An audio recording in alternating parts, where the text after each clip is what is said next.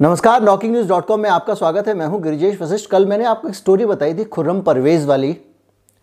खुर्रम परवेज़ पूरी दुनिया में भारत की शान है एक तरह से, क्योंकि वो मानवाधिकारों के मामले में लड़ते हैं और जो लोग गायब हो जाते हैं उनकी ज़िंदगी के बारे में, वो पूरी दुनिया में उनको बचाने के बारे में उस तरह से अचानक लोगों के गायब हो जाने के बारे में वो अभियान चला रहे हैं। एक इंटरनेशनल एनजीओ के चेयरमैन हैं प्रेसिडेंट हैं और उस आदमी को गिरफ़्तार कर लिया गया।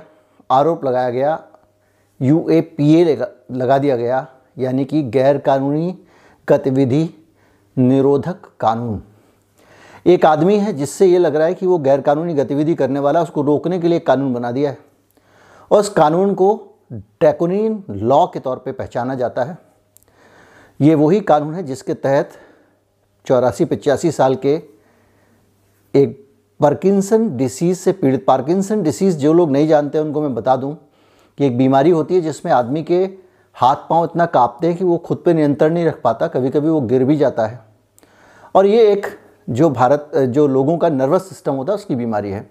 उससे पीड़ित व्यक्ति को वो पानी भी नहीं पी सकता, हाथ हिलता है तो उसको एक स्ट्रॉ डाल दी जाती है। उस व्यक्ति को भी जेल में रखा गया था और ये माना जा रहा था कि वो देश के लिए खतरा है।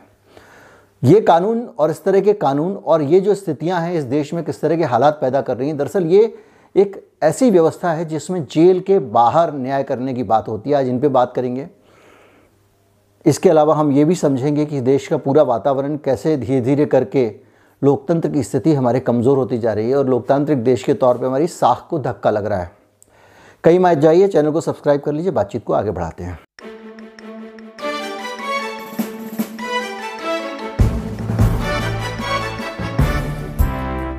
कोई दोषी है या नहीं है, उसको सज़ा मिलनी चाहिए, नहीं मिलनी चाहिए, कितनी मिलनी चाहिए, कितनी नहीं मिलनी चाहिए, कानून में तय है। कोई एक आदमी अगर आपके घर के सामने चोरी करते हुए पकड़ा जाता है और आप उसको पकड़ के पीट देते हैं तो आपको सज़ा हो सकती है, क्योंकि आपको अधिकार नहीं है कि आप सज़ा दे सकें। सज़ा देने का अधिकार, अगर पुलिस वाला भी पीट देता है और प्रॉपर प्रोसीडिंग्स होती हैं तो उसकी भी जो है, उसके खिलाफ भी कार्रवाई हो सकती है। इसके लिए एक व्यवस्था बनी हुई है। अदालत लोगों को सज़ा देती है। अब मैं आपको कुछ ऐसे मामले बताता हूँ जिसमें लोगों को अदालत से बाहर सजा दी जा रही है। तीन कश्मीरी लड़के थे आगरा में। उन लड़कों के ऊपर आरोप है कि उन्होंने पाकिस्तान से जब भारत की टीम हारी थी वो 2020 में तो पटाखे चलाए थे। उसके बाद से इन छात्रों की ज़िंदगी नरक हो गई है। उनके खिलाफ लगा दिया गया है। अब जब देशद्रोह का मुकदमा भी उनके ऊपर दर्ज कर दिया गया है और कहा है कि वो भारत सरकार के खिलाफ युद्ध छेड़ने का काम कर रहे थे। स्टूडेंट्स थे, कश्मीर के रहने वाले थे, आगरा में पढ़ाई करते थे। आप गुनाह समझ सकते हैं, उनके दो गुनाह रहे होंगे, एक तो वो कश्मीर के हैं और दूसरा उनका जो आगरा के किसी भी वकील ने उनका मुकदमा लड़ने से मना कर दिया। ये सबसे बड़ा एक ऐसी व्यवस्था बन गई है आपने मान लिया वो दोषी है तो आप उसका मुकदमा ही नहीं लड़ेंगे। जब किसी आदमी को कोर्ट ऑफ़ लॉ के सामने प्रॉपर तरीके से रिप्रेजेंट ही नहीं किया जाएगा, जब पूरी की पूरी बार एक आदमी के खिलाफ हो जाएगी तो कैसे न्याय मिलेगा? और आप उसको जो सज़ा देंगे, उस सज़ा को सज़ा के तौर पर कोई भी न्याय समर्थक व्यक्ति कैसे स्वीकार करेगा? ये अपने आप में बड़ा सवाल है। इन लड़कों को अब इलाहाबाद हाई कोर्ट जाना पड़ा है, और वहाँ पे इन्होंने जमानत की अर्जी लगाई, और ये भी कहा है कि साहब, वहाँ से हमको कहीं और ट्रांसफ़र कर दो, कम से कम कोई हमारा मुकदमा लड़ने वाला तो हो। दोषी हो, निर्दोष हों, ये एक अलग चीज़ है। लेकिन अगर आप किसी को मुकदमा भी नहीं लड़ने देंगे तो कैसे काम चलेगा? मुनवर फारूकी का मामला ले लीजिए। वो व्यक्ति विशुद्ध कॉमेडी करता है। ना तो उसका कोई राजनीतिक मकसद है, ना उसकी कॉमेडी राजनीति केंद्रित होती है। बस कुछ हंसने हंसाने के लिए बोलता रहता है। उस बीच में उसने कुछ ऐसा कह दिया जिससे कुछ लोगों की भावनाएँ आहत हो गई या लोगों की, मैंने आपको बार बार कहा इंडिविजुअल के नाम आपकी आज़ादी को प्रभावित करने का सबसे बड़ा हथियार हमारे जो एडमिनिस्ट्रेशन के पास है और जो सरकार के पास है, वो यही है, इसको लोगों के नाम पे कर दिया जाता है। लोगों को नुकसान होगा, इसलिए आपको पकड़ लिया हमने। लोगों को नुकसान होगा, इसलिए आपकी आज़ादी को लोगों को रोका जाता है। अब मुनवर फारूकी वहाँ पे कर्नाटक में बेचारा शो करने जा रहा था, बहुत दिनों बाद उसको शो करने का मौका मिला था क्योंकि उसको उसको भी जेल में डाल दिया था। वो वहाँ से निकल के शो करने जा रहा था, बोला कि नहीं, लोगों की भावनाओं को ठेस पहुँची, यहाँ से लॉ एंड ऑर्डर गड़बड़ा सकता है, ये बहुत विवादास्पद पर्सनैलिटी है, तुम शो नहीं कर सकते। उसने एक ट्वीट लिखा और कहा, भैया, माफ़ करो, हो गया, मैं नहीं कर सकता, मैं, मुझसे नहीं होगी कॉमेडी दी एंड इस तरह के केसेस लेकिन दूसरी तरफ़ आप देख लीजिए कि वो एक अश्विनी उपाध्याय हैं, जो पहले आम आदमी पार्टी में होते थे, सुप्रीम कोर्ट के एडवोकेट हैं। उन्होंने किस तरह के नारे लगाए थे संसद के सामने जाके ये सब जानते हैं? और उन नारों के बाद में उनको 24 घंटे में जमानत मिल गई थी, ये भी सब जानते हैं। मुनव्वर फारूकी को कितना जेल में रहना पड़ा था, ये भी हम सब जानते हैं। और ये लड़के जो हैं, जो परेशान है क्योंकि उनका कोई मुकदमा भी नहीं लड़ रहा है, ये भी आपके सामने है। दिल्ली में पत्रकारों को संसद में घुसने से रोक दिया गया है। बड़ी संख्या में पत्रकार ऐसे हैं जिनको रोक दिया गया है, कह दिया गया है, बस इतने ही पत्रकार आइए, बाकी बाहर से रिपोर्टिंग करिए। अब जो लोग बाहर हैं उनका आरोप है कि भाई पक्षपात है। कोई 20 साल से कोई 30 साल से वहाँ पे रिपोर्टिंग कर रहा था। ऐसे पत्रकार थे जिनके कारण सबको आवाज़ मिलती थी। गोदी मीडिया तो वही दिखाता है वो तो सरकार खुद ही घर से कह देगी तो पत्रकार की ज़रूरत नहीं है। लेकिन उनको उन, आज वो लोग वहाँ पे प्रेस क्लब के बाहर वो लोग जुलूस निकाल रहे हैं क्योंकि उनको रिपोर्टिंग नहीं करने दी जा रही है। संसद में आप सोचिए जो संसद में अगर पत्रकार रिपोर्टिंग नहीं करेगा तो कैसे काम चलेगा? बड़ी संख्या में पत्रकार। प्रेस क्लब में उन्होंने बैठक बुलाई, देश के लब्ध प्रतिष्ठित पत्रकार, सारे बड़े नाम वहाँ पहुँचे। उन्होंने उनको सपोर्ट किया। अब देखो सरकार क्या करती है। संसद में हंगामा पहली बार नहीं हुआ लेकिन हंगामा होने के नाम पे देखिए, लोगों को, कुछ लोगों को निलंबित कर दिया गया पूरे सदन के लिए, पूरे सत्र के लिए। इस तरह की बहुत सारी चीज़ें आप देख रहे हैं। मुख्यमंत्री अरविंद केजरीवाल थे, उन्होंने मुख्यमंत्री बनते ही पत्रकारों के घुसने पे क्यों रोक लगा दी? क्यों रोक लगा दी? पता है आपको, क्योंकि पहले टर्म में जब वो जा रहे थे तो कुछ पत्रकार वहाँ घुस गए अंदर, उन्होंने देखा कि कुछ कागज़ नष्ट किए जा रहे हैं।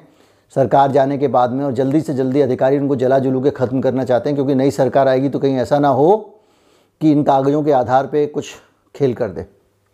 उसके बाद से जब अगली बार मुख्यमंत्री वाले अरविंद केजरीवाल थी, उन्होंने लोगों को घुसने पर ही रोक लगा दी। तो अगर पत्रकार नहीं घुसेगा अलग अलग दफ्तरों में नहीं जाएगा और वहाँ से खबरें निकाल के नहीं जाएगा तो कैसे काम चलेगा? उनको निंदक नियरे रख दिया, राखिया आँगन कुटी छवाए की तरह दिल्ली सचिवालय में घुसते ही हैं। गार्ड रूम के ठीक बगल में जहाँ गार्ड तलाशी लेता है, एक बड़ा सा हॉल दे दिया यहीं बैठो, यहीं से रिपोर्टिंग करो। ये सारी की सारी चीज़ें जो हैं, ये हमारे देश के लोकतंत्र की हालत बता रही हैं। ये बता रही हैं कि किस तरह से हमारा लोकतंत्र चल रहा है और वो कहाँ जा रहा है, उसको कहाँ ले जाया जा रहा है। और इसके कारण ये हुआ है कि हमारी बड़ी जारी सारी जिसको कहते हैं देश की जो साख है, मैंने कहा, थुक्का फजियत होनी शुरू हो गई है। हालत ये है कि एक संस्था है वी डैम, फ्रीडम हाउस दूसरी संस्था है। इन दोनों संस्था ने भारत में लोकतंत्र की गिरावट की ओर ध्यान आकर्षित किया है। फ्रीडम हाउस ने भारत को आंशिक रूप से स्वतंत्र माना है। वहीं बी डैम ने चुनावी एक तंत्र करा दिया है, यानी मुनारकी इलेक्टेड मुनारकी चुनावी एक तंत्र यानी एक तरह का ये राजतंत्र है, लेकिन ये इलेक्टेड लोग इसमें आते हैं। International institute for democracy and electoral assistance IDEA ने इस खास मुद्दे की तरफ़ ध्यान दिलाया और कहा कि इसके परिणाम बड़े गंभीर परिणाम हो सकते हैं। मैंने आपको बताया कि अश्विनी उपाध्याय किसी भी तरह के नारे लगा के 24 घंटे में रिहा हो सकते हैं। स्टेन स्वामी जैसे आदमी, एक बुज़ुर्ग आदमी, जिसकी चौरासी साल की उम्र है, जो आदमी पानी पीने के लिए स्ट्रॉ उसको अगर चाहिए होती है तो उसको कोर्ट से लेना पड़ता है और स्टेन स्वामी को आप जो है, उस, उसकी इतनी बुरी हालत में भी आप उसको रखे रहते हैं और कहते हैं कि ये आदमी देश के लिए ख़तरा हो सकता है।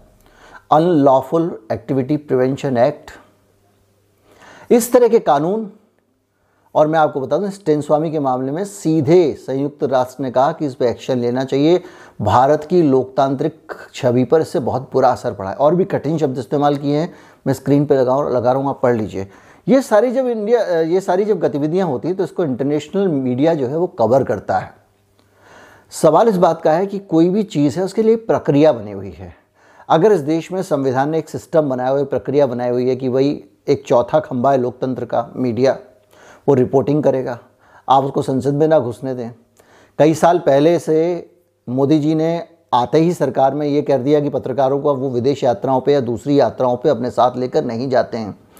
और ये जो कायराना हरकत थी कि भाई अगर आपके आसपास पत्रकार रहेंगे तो आपकी चीज़ों को नोटिस करेंगे, उसको रिपोर्ट करेंगे, इसलिए पत्रकारों को हटा दो, जैसे संसद से हटा दो। और उस हरकत को सोशल मीडिया पर इस तरह से प्रचारित किया गया कि पत्रकार वहाँ पे जाते हैं, होटलों में ठहरते हैं विस्की पीते हैं और अब मोदी जी ने उनका ये मौज बंद कर दिया, जबकि हकीकत ये है कि कोई भी पत्रकार अगर वहाँ जाता है तो आज अगर सरकार पैसा नहीं देगी तो उसको उसकी संस्था, उसकी कंपनी पैसा देगी। और वो वहाँ जाकर रिपोर्टिंग करेगा। आपने देखा होगा, जितने भी मोदी जी के इवेंट हैं चैनल्स पे कवर हुए हैं। लेकिन बस यही है कि जो धनवान चैनल थे, जिनको सरकार काबू कर सकती थी, उनकी विदेश यात्रा चल रही हैं। जो चैनल धनवान नहीं थे, जिनके रिपोर्टर सरकार के गोदी में नहीं होते हैं, जो खुल के रिपोर्टिंग करते थे, उनको घर बिठा दिया गया। होटलों में ठहरना और वहाँ जाके आप कहाँ ठहराओगे? फुटपाथ पे लिटाओगे साथ लेके जा रहे हो तो वो जाएँगे जाएँगे। तो पत्रकारों की मौज खत्म कर दी गई है। किस पत्रकार की मौज खत्म कर? कोई पत्रकार जेब से टिकट लेके तो जाता नहीं है जो उसकी मौज खत्म हो गई है। पत्रकार को कवरेज के लिए जो है, वो पैसे तो संस्थान देता है।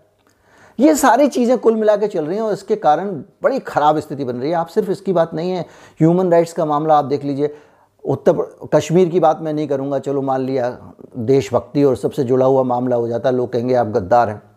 उत्तर प्रदेश में क्या हो रहा है? एप्पल का एक आदमी है जो एप्पल का उत्तर हेड है, जो बड़ा अधिकारी है वाइस प्रेसिडेंट है। एप्पल के आईफोन के लॉन्च से लौट रहा है। पुलिस गोली मार देती है, उसको उसकी मौत हो जाती है। दो तीन व्यापारी हैं, गुप्ता जी वहाँ गए हुए थे, गोरखपुर में, ठहरे हुए थे एक होटल में, पुलिस वाले उठा के ले गए, मर गए पूछताछ के दौरान। तरह की कहानियाँ बनाई जा रही हैं लीपा पोती हो रही है, ये तो चलो ठीक है, पुलिस इस तरह से कर रही है, समझ में आता है। विवेक तिवारी वाला तो सीधा सीधा मामला है। सीधी सीधी कितनी फर्जी मुठभेड़ उत्तर प्रदेश में हुई है, बताने की ज़रूरत नहीं है, दुनिया के सारे के सारे ह्यूमन राइट ऑर्गेनाइजेशंस उस पर सवाल उठाते रहे और ये जितनी भी बातें कर रहा हूँ, ये सब इंटरनेशनल मीडिया में कवर हुई है, मैं अपने मन से कुछ नहीं बोल रहा हूँ। ये सब बड़े बड़े मीडिया हाउसेज में इंटरनेशनल में वॉल स्ट्रीट जर्नल में न्यूयॉर्क टाइम्स में कवर हुई हैं। यूएन खुद ट्वीट कर रहा है संयुक्त राष्ट्र। ये छोटे मामले नहीं हैं। आपको और स्कूल मिला के ये धीरे धीरे करके, जैसे मैंने आपको दो चार मामले बताए, भारत की जो लोकतांत्रिक साख है, वो कम होती जा रही है। और इसका नतीजा बड़ा बुरा हो गया। आप सोचिए, एक प्रदेश का मुख्यमंत्री इस फेडरल स्ट्रक्चर वाले देश में कह रहा है कि अब जो है, या तो आप सुधर जाओ, वरना गोली मार दी जाएगी। ये क्या क्या तरीका है? ऑपरेशन लंगड़ा, हमने देखा है। कुल मिला के ये जो स्थितियाँ हैं सारी की सारी, वो ये हैं कि हमको ये बताती हैं कि हम, अब तो एक चीज़ और चर्चा शुरू हो गई है। दिल्ली में बड़ी संख्या में अरविंद केजरीवाल ने दिल्ली की सड़कों पे लाखों सीसीटीवी कैमरे लगा दिए हैं। अब उस पर समझदार लोग जो हैं, वो ये कह रहे हैं कि भाई, इसमें आपने फेशियल रिकॉग्निशन आईडी लगा दी है हांगकॉन्ग में जो आंदोलन चल रहा है उससे जोड़ के लोग देख रहे हैं कि भारत में भी कभी लोकतंत्र के लिए संकट खड़ा हुआ लोगों ने संघर्ष किया तो उनको तो सड़क पे चलते आप आइडेंटिफाई कर लोगे। अगर मान लीजिए मैं कुछ नारे लगाता हूँ या कोई एक प्रोग्राम बनाता हूँ उनके खिलाफ, उनकी अलोकतांत्रिक गतिविधियों के खिलाफ, या मानवाधिकारों के लिए, या लोकतंत्र के समर्थन में अगर कोई लोग कुछ कर रहे हैं, कोई तानाशाह है तो मैं जहाँ से भी गुजर रहा हूँ वो चेहरे से पहचान के इन्फॉर्मेशन दे देंगे कि ये आदमी पंजाबी बाग से गुजर रहा है इस वक्त। इस चौराहे पे खर, पकड़ लो, क्योंकि चप्पे चप्पे पे सीसीटीवी बिछा दिया आपने। आपके सामने डोभाल साहब जो हैं और राष्ट्रीय सुरक्षा सलाहकार, वो आईपीएस अधिकारियों को नया बैच है, उसको कह रहे हैं कि खतरा जनता के साथ भी हो सकता है। युद्ध जो है आजकल परंपरागत तरीके से नहीं लगे, लड़े जाते हैं। अब नए नए युद्ध लड़ने के तरीके आ गए हैं। तो ये सारी चीज़ें चीज़ें जो हैं वो आपके सामने हैं और उन पूरी चीज़ों के बीच में कहीं ना कहीं सोचने का बनता है। एक और वीडियो मैंने आज बनाया है, वो कोविड को लेकर है। डॉक्टर संजय रॉय ने बहुत हार्ड हिटिंग और सीधे सीधे खुलासे किए हैं। मुँह खोल कर बोले हैं दिल से बोले हैं। ज़रूर उसको देखिएगा। वीडियो अगर अच्छा लगता है इसको तो शेयर करें ये वीडियो देश के प्रति, देश की स्थितियों के प्रति सोचने को विवश करता है। हमारे लोकतंत्र की स्थिति के बारे में बताता है। अगर हो सके तो चैनल को सब्सक्राइब कर लें। और अगर आप हमारी मदद करना चाहते हैं या हमको आप सहयोग राशि देना चाहते हैं तो मैं एक नीचे स्क्रॉल पे लगा रहा हूँ बार कोड उससे भी स्कैन कर सकते हैं। और यू पी भी है डिस्क्रिप्शन में सबसे नीचे, उसके ज़रिए भी आप भुगतान कर सकते हैं। नमस्कार, जय हिंद।